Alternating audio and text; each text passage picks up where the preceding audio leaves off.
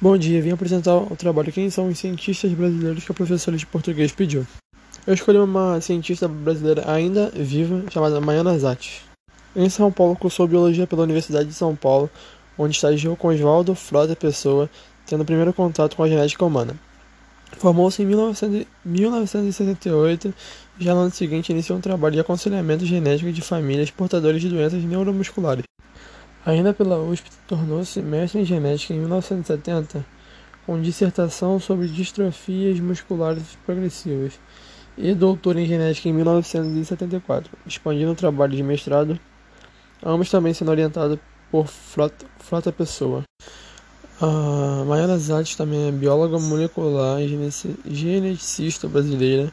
Zatti contribuiu principalmente no campo das doenças neuromusculares como esclerose lateral amiotrófica, L. Paraplegias espacistas fundou a Associação Brasileira de Distrofia Muscular e foi uma das, uma das responsáveis por encontrar um dos genes ligado a um tipo de distrofia dos membros, além dos genes de síndrome de Knoblauch. Professora, não sei como que fala isso. Vem falar também de um grande cientista brasileiro chamado Oswaldo Cruz. O cientista Oswaldo Gonçalves Cruz nasceu em São Paulo, Luiz do Paraitinga, em 5 de agosto de 1872.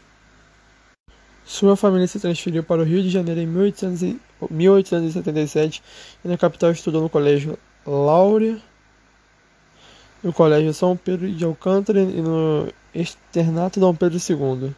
Graduou-se na Faculdade de Medicina do Rio de Janeiro em 1892. Oswaldo Cruz foi um médico brasileiro, sanitarista, bacteriologista, epidemiologista.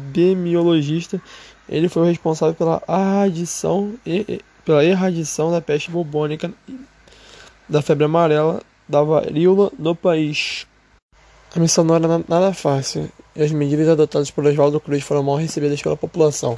Ele estabeleceu o isolamento dos doentes, a medicação compulsória dos casos, a captura dos vetores de mosquitos e ratos e a desinfecção das casas, das áreas de surto.